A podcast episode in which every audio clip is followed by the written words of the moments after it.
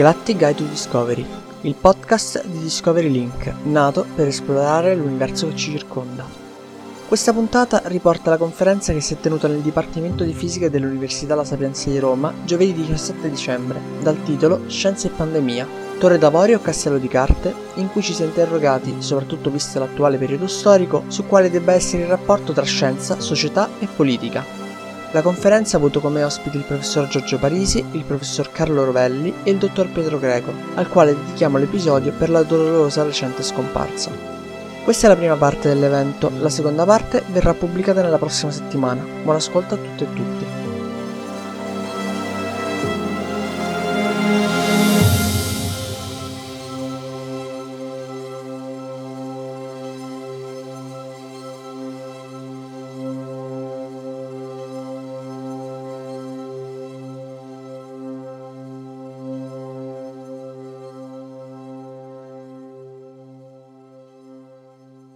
E buonasera a tutte e tutti, io sono Clelia e faccio parte del collettivo di, di, fisica della Sapienza.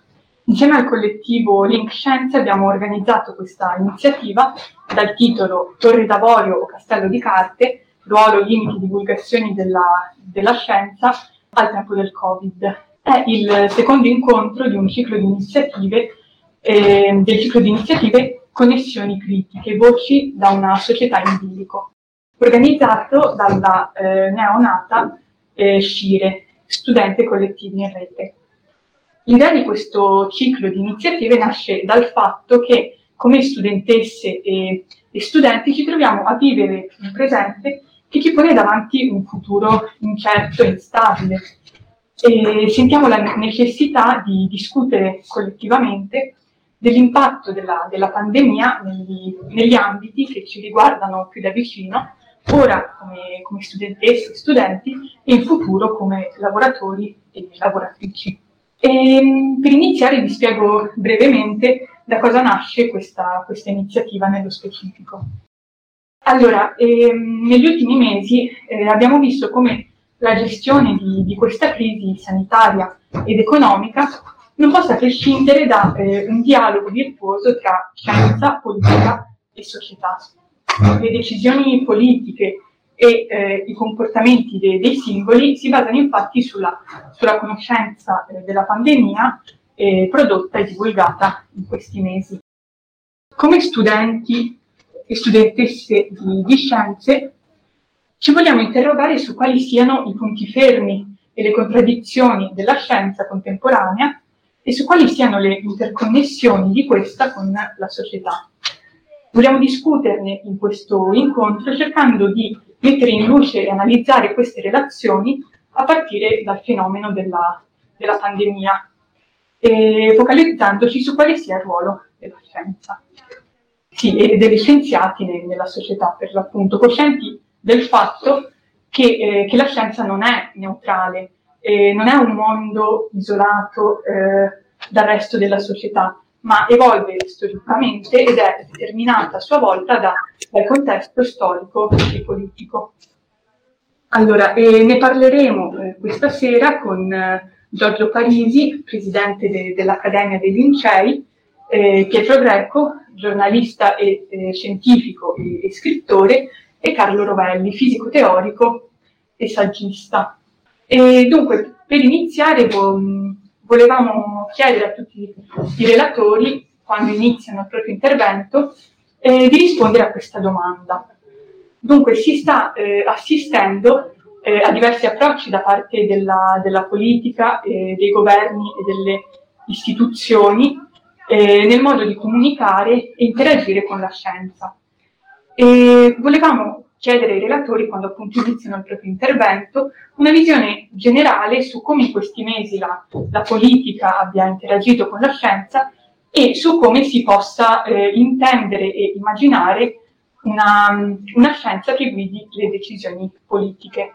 Inizieremo dal, dal professor Parisi, che appunto, come ha detto, è un fisico e dall'attuale presidente dell'Accademia dei, dei Lincei eh, le volevo chiedere di iniziare il proprio intervento, prima appunto rispondendo alla domanda ehm, su come in questi mesi la, la, politica abbia interagito con la scienza e come appunto si possa e intende, come si possa immaginare, una scienza che, che guida le, le, decisioni politiche. Poi, eh, appunto, eh, parlando con lei nello specifico, eh, lei si è esposto pubblicamente sulla necessità da parte della, della politica di ascoltare la, la, scienza e gli scienziati. Sono, sono famosi gli articoli in cui, in cui si celebra la, la, fine del metodo scientifico che inneggiano ad una supremazia della, della scienza dei dati su, su tutte le, le, altre scienze, sostenendo mantra come data speaks o correlation is enough to infer causation. La scienza stessa sembra stia attraversando un processo di, di critica dall'in, dall'interno, eh, fondata anche sul fatto che la, che la pandemia ha portato molti scienziati, tra cui anche fisici, a dare risultati in maniera poco fondata. E cosa c'è di, di, vero in questo? Quanto sono importanti i dati, la loro accessibilità e la, e la comunicazione della loro qualità? E, e, quanto è importante anche avere una comprensione dei, dei processi? Allora, vediamo, vediamo un istante. Per quanto riguarda il rapporto tra scienza e politica, beh, questo è sempre stato un rapporto abbastanza, eh, abbastanza, abbastanza complesso Ora, è chiaro, e poi è stato molto, ma molto diverso da, da paese a paese.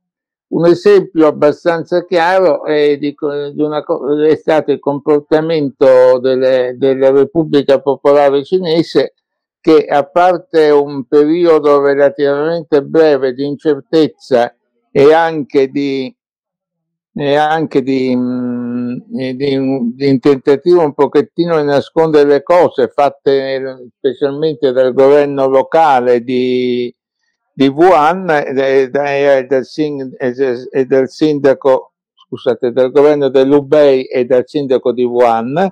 E quello che è successo successivamente è che una volta che si sia resi conto della, della situazione e, e, la reazione è stata estremamente veloce e, e, e estremamente, estremamente, forte. È chiaro che la reazione di chiudere, mh, di fare il lockdown di una regione di 50 milioni di persone, una cosa che non si era mai pensata, che sembrava mai pensabile in, in, in, nella storia dell'umanità, è qualcosa che chiaramente è stato suggerito dagli scienziati, è stato suggerito che erano, avevano sia avuto lì tutta l'esperienza della SARS, della prima SARS se vogliamo, e avevano un piano pandemico estremamente pronto e pronto, quindi il collegamento tra gli scienziati e, e tra gli scienziati e il governo in Cina si è dimostrato molto saldo e, molto saldo e stretto. E in altri paesi abbiamo visto quello che è successo in, in quello che è successo negli Stati Uniti, che quindi sta dall'altro lato dello spettro, in Italia invece abbiamo avuto una, ovviamente una, una, eh, una, situazione decisamente migliore di quella degli Stati Uniti. Ci sono stati tutti eh, gli scienziati, che poi quelli che vengono rappresentati nel CTS, la loro almeno la rappresentazione della scienza che c'è nel CTS ha un certo impatto sulle decisioni, sulle decisioni del governo. Quello che poi succede è che ci sono delle, ah, o non so come chiamarlo, delle timidezze istituzionali, dei ritardi eh, a prendere decisioni in quanto, quanto la cosa è molto chiara, cioè si, governare una pandemia come questa non è una cosa banale, perché quello, ci sono varie cose che devono essere messe sul piatto della bilancia. Eh, capisco, capisco eh, che la salute pubblica è estremamente importante e non c'è contraddizione secondo me fra la salute pubblica e l'economia, però una persona che governa deve anche cercare di capire come quadrare, far quadrare i conti, quindi, qualche, quindi, Quindi a volte ci possono essere dei ritardi, ritardi che non ci dovrebbero essere, ci sono stati dei ritardi certamente all'inizio del primo lockdown, prima del primo lockdown, ci sono stati ritardi certamente prima del decreto del PCM del 4 novembre e ritardi che sono ben eh, descritti dalla, da una frase che sembra che la, la, la, la, cancelliera Merkel abbia pronunciato, ma anche se non ha pronunciato è una frase abbastanza credibile, finché non sono pieni i letti degli ospedali noi, eh, non si può politicamente prendere dei provvedimenti, dei provvedimenti drastici. È chiaro che quello che è fondamentale è prenderli però velocemente e non troppo, mm, tro, troppo, troppo lentamente e temo che in Italia si siano presi abbastanza lentamente. E, però in ogni caso si sono presi alla fine, mentre e, e, e in generale tutto, tutto, tutti i vari provvedimenti vanno avanti con un un accordo un pochettino dialettico fra il, il comitato tecnico scientifico e, il potere politico ministeriale, ministeriale della Presidenza del Consiglio e Consiglio dei Ministri. La, il problema generale della rappresentazione della scienza è, che si è avuta in questa epidemia è un po' strana perché quello che si è visto è che abbiamo avuto tutta una serie di scienziati che litigavano. E questo si è visto bene al, durante le, le, le, come si chiama, trasmissioni televisive. E questo è, non deve anche non deve stupirci, non deve stupirci per due motivi. Intanto perché i tempi della scienza sono molto lenti, cioè Ogni volta che viene una nuova scoperta, gli scienziati litigano fra di loro, chi tira da un lato, chi tira dall'altro lato, e, e, a volte queste liti che ci sono fra gli scienziati durano, quando il fenomeno non si riesce a trovare una quadra che soddisfa tutti, durano o decine se non eh, 20-30 anni, basta pensare alla gravità quantistica in cui abbiamo ancora 3-4 scuole l'un contro l'altra armata che non, che non si riescono a mettere d'accordo. Se, ovviamente è chiaro che avere una discussione mh, sulla gravità quantistica fra Ravelli e Witten in, eh, eh, al TG1 o in televisione a un talk show anche lì sarebbero schizzate chissà quali scintille, però in, eh, non credo che sarebbe avuto grandissimo interesse. Il problema è che, che abbiamo, che mh, mm, ovviamente il problema della verità quantistica è molto più profondo di quello del Covid, e su questo non, ce ne sono, non ci sono assolutamente dubbi, però è anche fondamentale il fatto che ci, sono, che ci sono difficoltà di interpretazione. Poi la cosa è anche complicata e qui ritorno al fatto dei dati che molti dati non, non ci sono, cioè non ci sono, sono raccolti male, non sono comunicati, cioè l'Istituto Superiore di Sanità e, e la Protezione Civile ha, non comunica tutti i dati in, in dettaglio, ci sono ci sono molte cose che uno vorrebbe sapere, ovviamente niente di strano, ma, ma per esempio sapere che, eh, cioè, cosa fanno le singole persone che si sono ammalate, questi sono i dati che per esempio non, non temo che l'Istituto Superiore Sanità non ce l'abbia perché non sempre viene presa l'occupazione delle persone che si sono ammalate, non, non, è, non c'è un, un'informazione di quante delle persone che si sono ammalate sono andate al ristorante nelle due settimane prima e poi servirebbe anche l'informazione di quante delle persone che non si sono ammalate sono andate al ristorante per vedere che c'è una differenza quante di quelle non si sono occupate ammalate sono andate in, in, in, in peressa, non sappiamo quanto, dove sono avvenuti i contagi, perché l'app Immuni non è stata scaricata da, è stata scaricata da pochissime persone. Inoltre l'app Immuni c'è il problema che non dice l'ora in cui è avvenuto il contagio, quindi uno non può ricostruire dove è avvenuto il contatto, non il contagio, ma diciamo il contatto pericoloso. Quindi siamo in una situazione in, in cui mancano tantissimi dati e una situazione in cui mancano i dati si fanno congetture, e, ma quando si fanno le congetture ognuno tira da un lato e uno tira dall'altro lato. Ovviamente si tratta, di, si tratta anche di, di, di, comportarsi bene, cioè di comportarsi bene nel senso che un, una persona che fa una congettura non dovrebbe arrivare eh, sulla televisione difendendo a spada tratta la propria congettura dicendo che gli altri sono, che, non fa, che non ci credono sono tutti degli imbecilli e, e rendersi conto che si, è qualcosa di congetturale. Ma il problema è che in molti casi abbiamo avuto dei comportamenti, dei comportamenti in cui le persone andavano in televisione, aprivano la bocca e dicevano non si sa che, che cosa. Cioè io mi ricordo di un, di un medico il quale è andato a parlare in televisione difendendo la terapia del plasma, dicendo che loro avevano, mh, avevano curato una trentina di persone e non era morto nessuno. 20 giorni dopo esce il lavoro scritto stampato in cui dicono che avevano curato una trentina di persone e ne erano morte tre.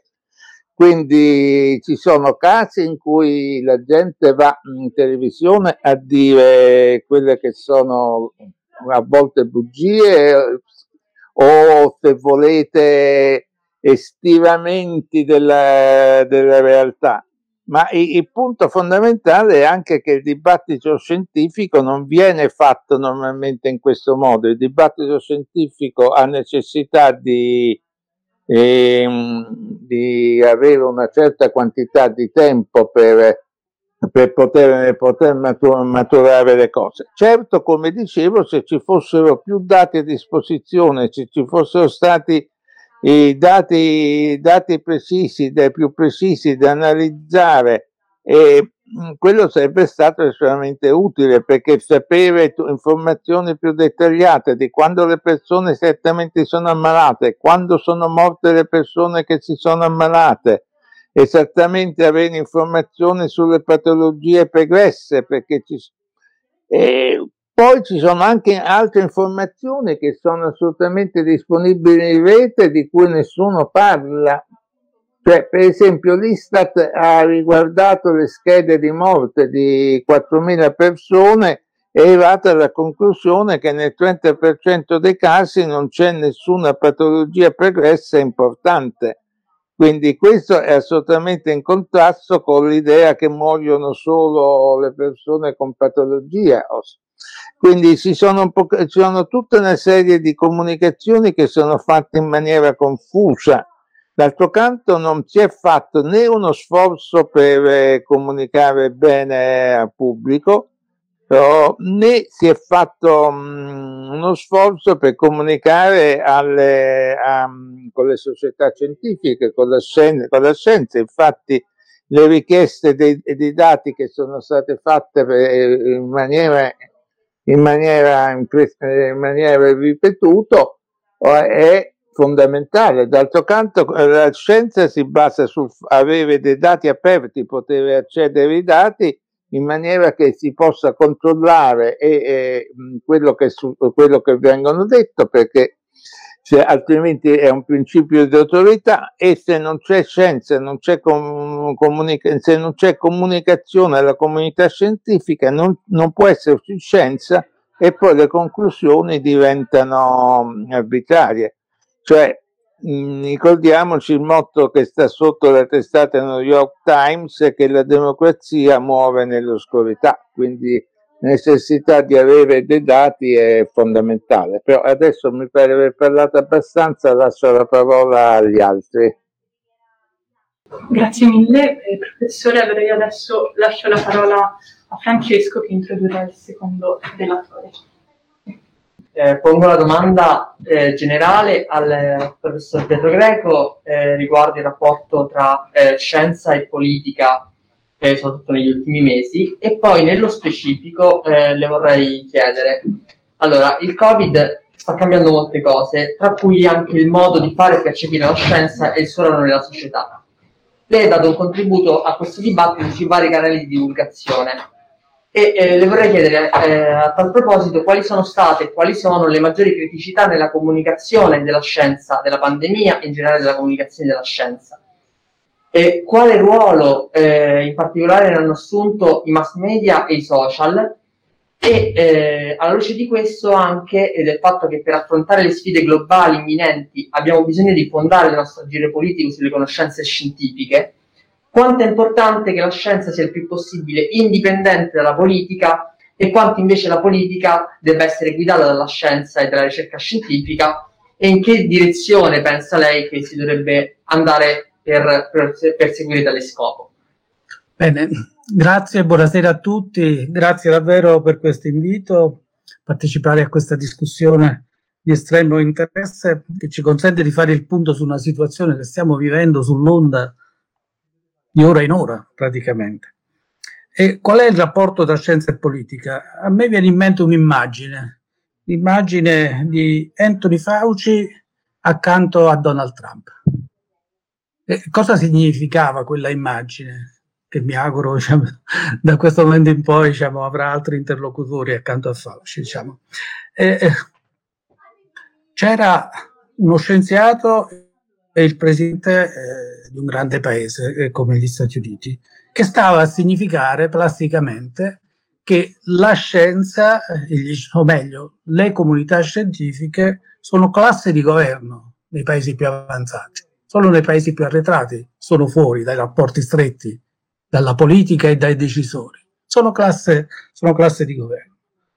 E questo lo è da, da, molti, da, molti, decenni, insomma, ormai, almeno dalla seconda guerra mondiale in poi c'è questo rapporto abbastanza organico tra comunità scientifiche che eh, diventano, vengono assunte a classe di governo dai vari governi.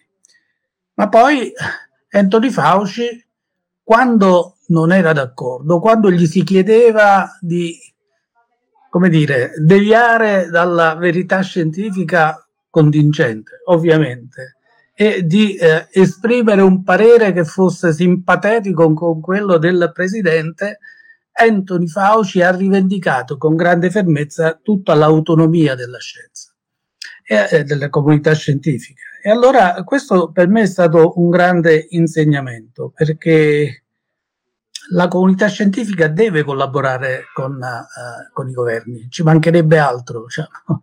È il modo migliore per governare il mondo la scienza, diciamo. non l'unico, per carità, non vorrei essere tacciato di scientismo, ma è il modo migliore. E, e guai se la comunità scientifica fosse in opposizione ai governi, se i governi sono democratici, ma deve rivendicare fino in fondo la propria autonomia. E questo Anthony Fauci lo ha fatto in maniera eh, plastica, dandoci una bellissima dimostrazione. Eh, Giorgio Parisi, eh, che saluto, ha giustamente ricordato prima eh, il rapporto tra scienza e, eh, e, politica in questa vicenda in Cina, eh, molto diversa, e, però diciamo, anche lì c'è, c'è, un rapporto molto stretto tra comunità scientifica e, e governi il governo centrale. Magari il governo non è propriamente democratico, ma il rapporto esiste, quindi è anche per questo, e forse soprattutto per questo, che la Cina, dopo un primo momento di sbandamento, è riuscita in tempi molto rapidi e con misure davvero drastiche eh, a, a, risolvere eh, in ottima parte i, i suoi eh, problemi.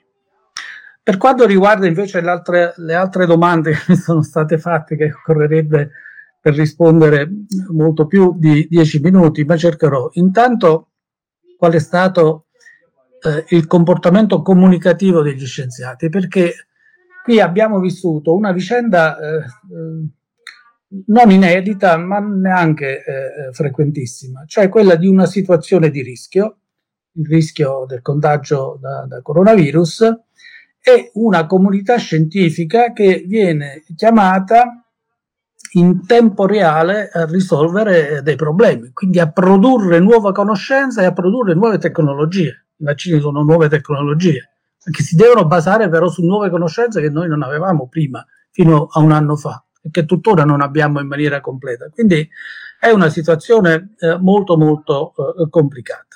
E il tutto eh, davanti a, alle telecamere, in televisione. E questo è ancora ha reso da un lato più trasparente la, la situazione.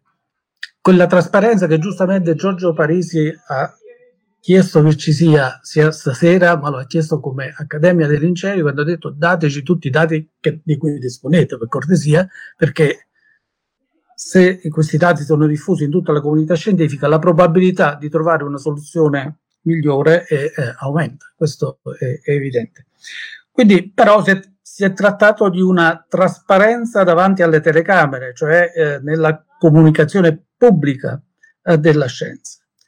E eh, molti hanno accusato eh, gli scienziati di eh, aver litigato in pubblico, come ricordava Giorgio Parisi, e questo potrebbe aver disorientato non poche persone.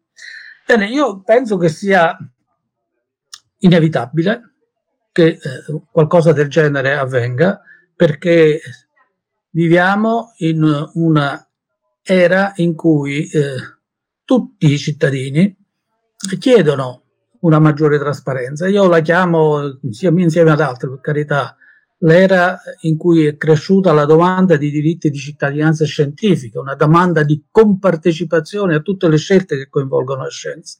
Lo si voglia o no, noi cittadini comuni, eh, noi chiediamo di compartecipare in qualche modo o comunque di essere informati in tutti, in tutti i modi. E quindi è normale che i media si interessino di queste cose e gli diano grande spazio, forse un po' eccessivo lo spazio concesso a questa vicenda negli ultimi otto mesi, ma è inevitabile.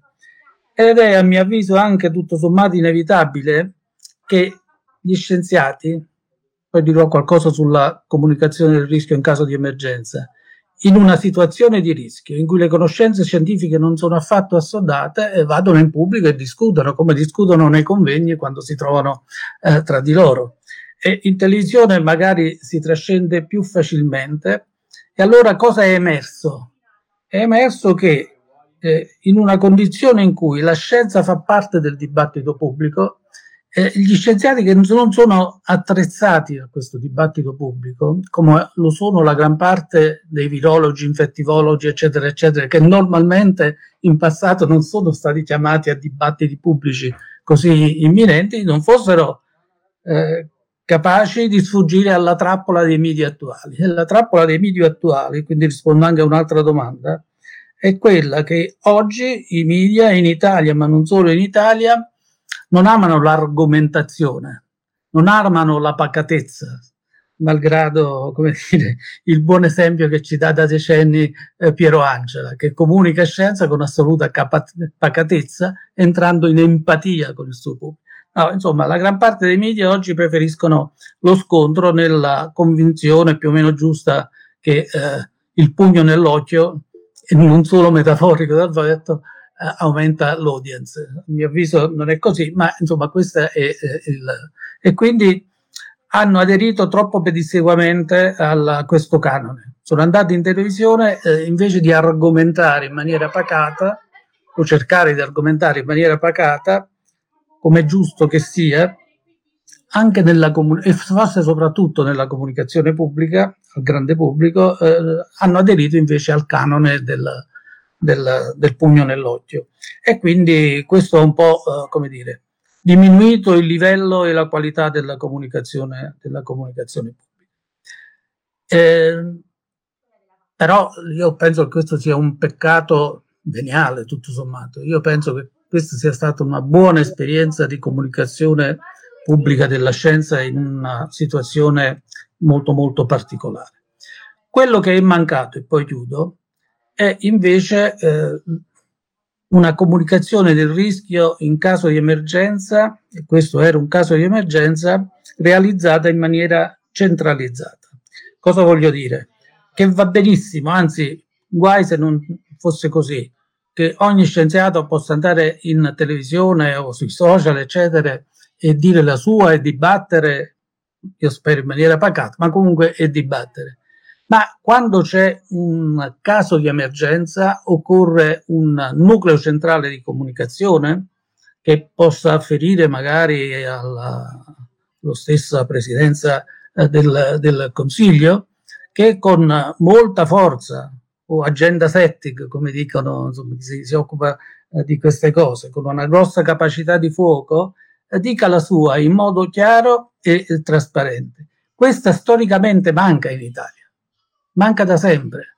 E infatti io ricordo per esempio un famoso terre- terremoto umbro una ventina di anni fa, in cui la protezione civile diede una manifestazione di grande, di grande eh, efficienza, riuscendo a risolvere il 98% dei problemi che si erano creati nel giro di due o tre giorni, mentre tutti i media sparavano a zero contro l'inefficienza della protezione civile. Non era così, è stato dimostrato che non era, non era così. Cosa mancava alla protezione civile? Una capacità forte di comunicare, di dire la sua, non perché dovessero mettere eh, ripeto, diciamo, una qualche forma di censura sui media, ma perché si proponessero come punto di riferimento che chiarisce, eh, che chiarisce eh, le cose, a cui si può aderire eh, eh, per avere, come dire, un quadro ufficiale della situazione. Io penso che questo ancora manchi, ancora manca la protezione civile, abbiamo visto le, eh,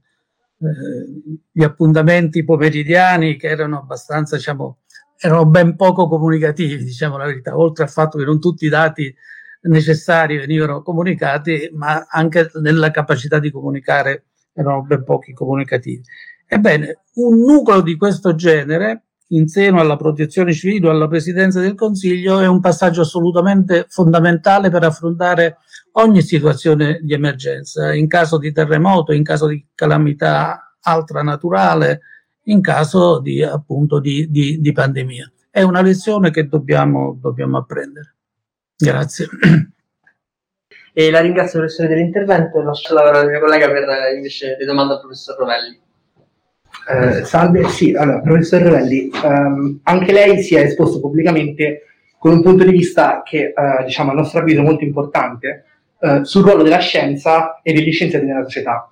In particolare ha portato alla luce la sostanziale differenza tra comunicare i risultati scien- eh, scientifici e esporre pubblicamente opinioni pubbliche da parte degli scienziati, eh, tema che abbiamo visto essere a cuore appunto al professor Parisi e al dottor Greco. E quindi eh, chiediamo eh, a lei qual è il rischio di una sovrapposizione tra il piano scientifico e quello politico, eh, quanto è difficile e come è possibile comunicare in maniera chiara i risultati scientifici, ma soprattutto le loro incertezze, come si possano appunto coniugare i limiti intrinseci della ricerca scientifica e la necessità della politica di avere risultati certi, e quindi, cioè, in sostanza, come questo apparente egoismo può risultare un'arma a doppio taglio, con il rischio di riuscire a giustificare da, da parte della politica, da, un, da una parte, le decisioni politiche che non vengono prese perché basate su risultati considerati troppo incerti, e dall'altra parte le policy adottate eh, sfruttando sostanzialmente una visione parziale dei risultati e il mantra che ce lo dice la scienza. Allora, io vorrei, mh, mm, intanto grazie, grazie, a tutti voi di questa bella, bella, eh, bella opportunità. Eh, eh sal, salve Giorgio, salve Pietro. E, no. cerco di essere eh, breve, magari poi, non lo so, sentiremo anche mm, qualcuno di tutti voi, mi piacerebbe sentire eh, reazioni.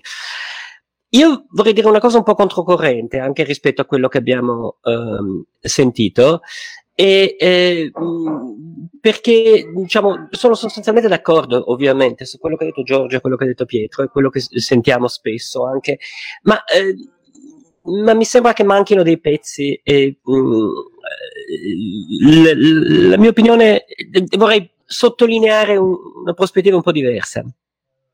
Prima di dire il punto centrale, fatemi fare una premessa ovvia.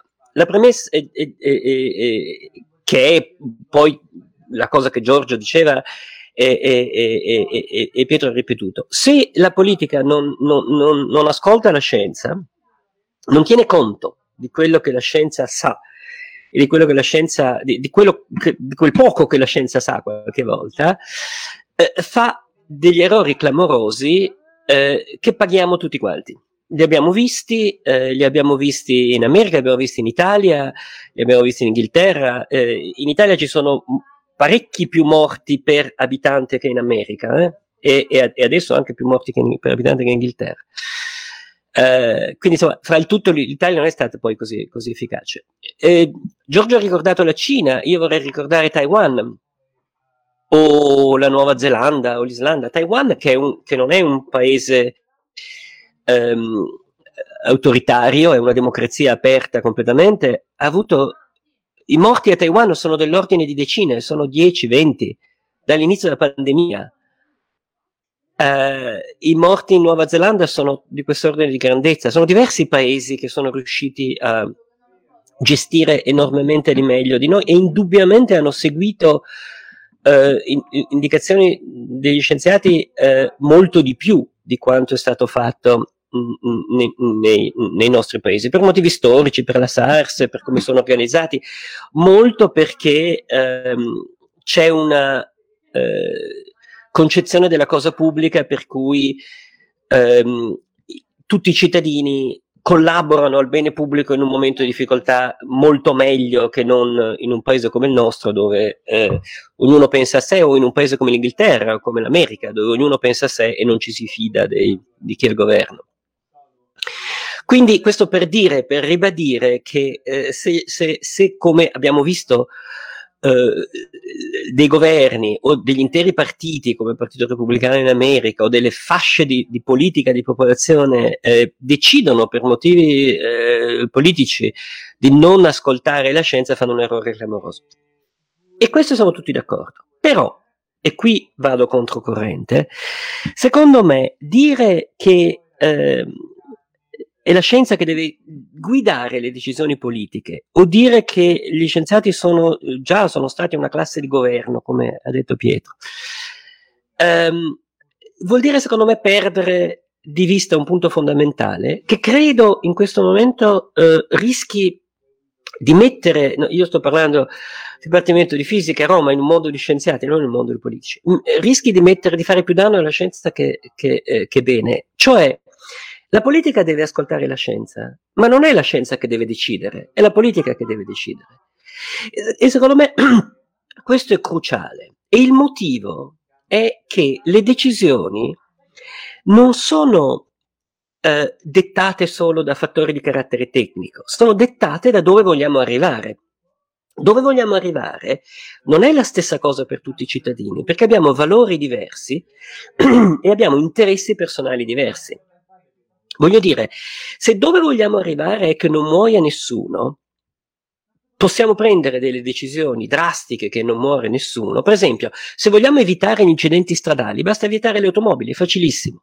Okay? C'è una soluzione tecnica per evitare eh, 30, 20, 50 mila morti all'anno in Europa o più per incidenti stradali. Vietiamo le automobili. Perché non lo facciamo? Perché ci sono dei valori e degli interessi che sono più forti che non diciamo, salvare completamente i morti stradali vietando le automobili, che sono maggioritari, che li condividiamo o no nella, eh, nella società.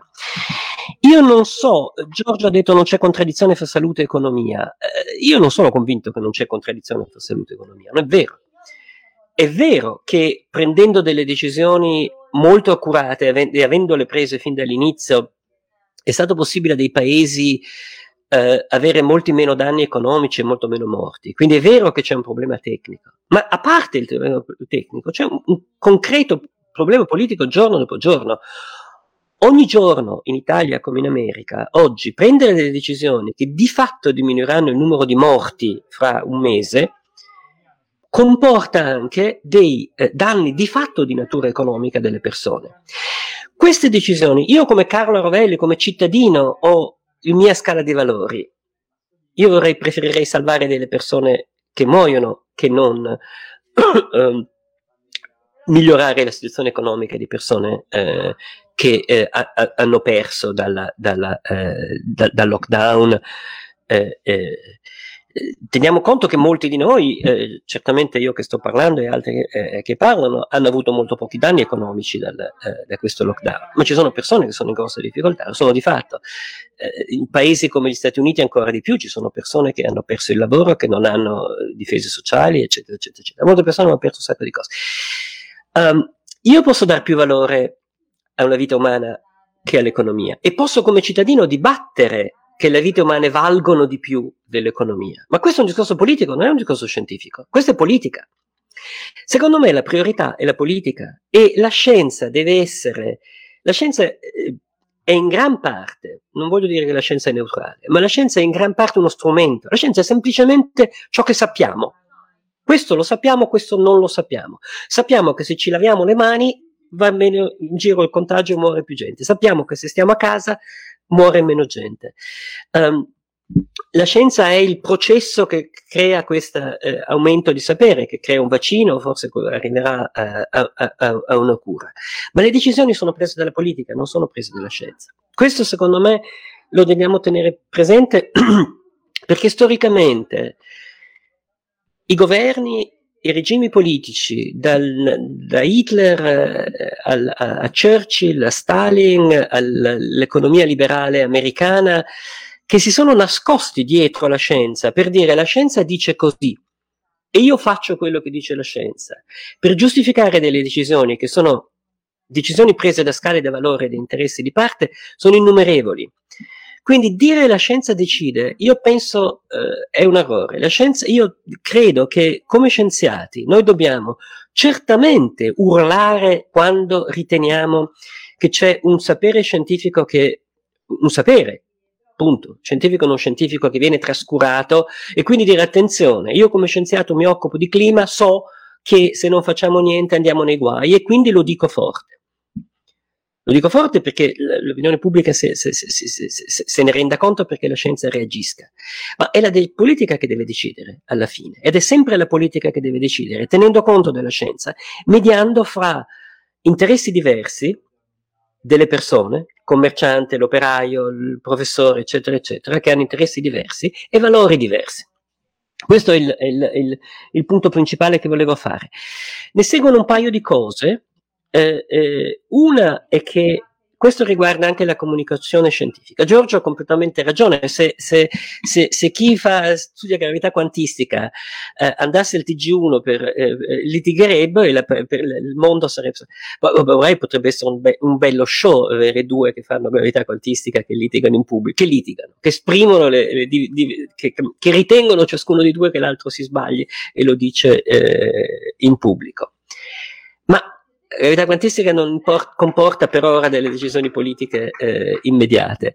Secondo me, eh, gli, gli, in Italia c'è stato, è vero, un, un, gli scienziati che vanno eh, a parlare in pubblico, ma proprio perché c'è questa idea sbagliata che dobbiamo decidere perché la scienza, le persone, gli scienziati che io ho sentito parlare in pubblico in Italia non parlavano come scienziati, parlavano come cittadini che avevano un'opinione politica e quindi ritenevano che ci fosse un eccesso di decisioni in una direzione, una uh, direzione nell'altra.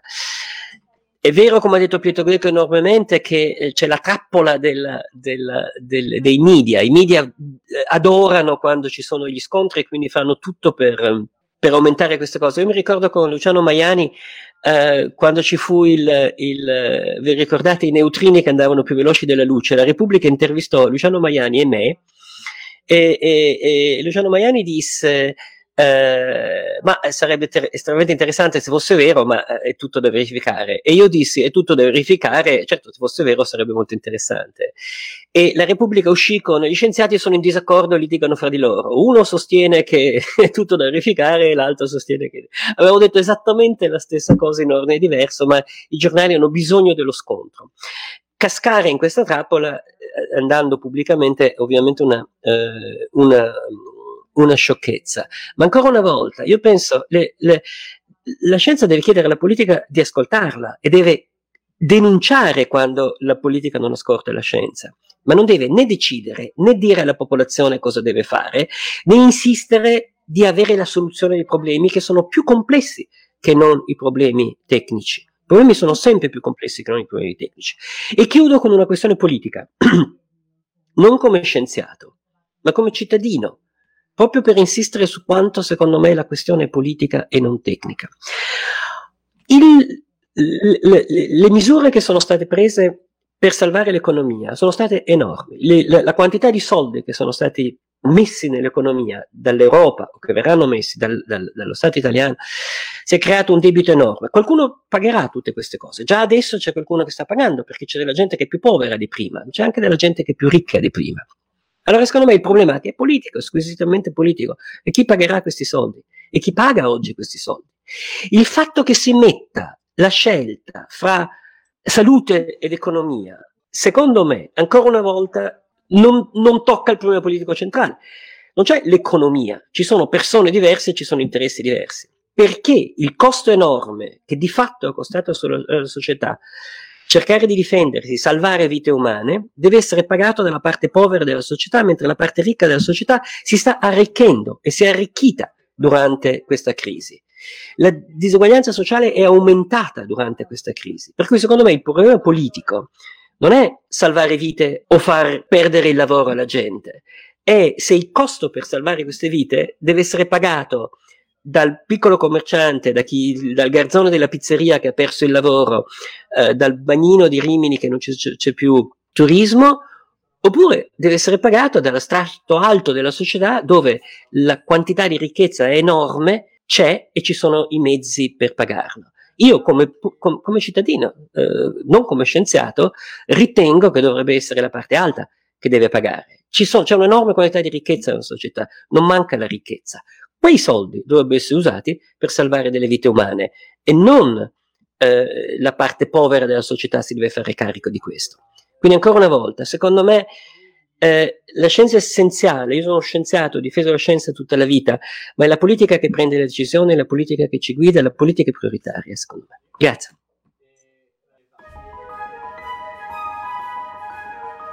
Avete ascoltato la prima parte della conferenza Scienza e Pandemia, Torre d'Avorio Castello di Carte, organizzata dal collettivo di fisica Aula Maiorana e dal collettivo Link Scienze dell'Università La Sapienza di Roma. Troverete la seconda parte della conferenza tra una settimana, sempre qui su Galactic Guide to Discovery, il podcast di divulgazione scientifica del progetto Discovery Link. Tutte le musiche che avete sentito sono pubblicate con la licenza Creative Commons CC BY NC 4.0. Trovate nella descrizione dell'episodio gli artisti e i titoli di entrambi i brani. Grazie per l'ascolto e alla prossima puntata.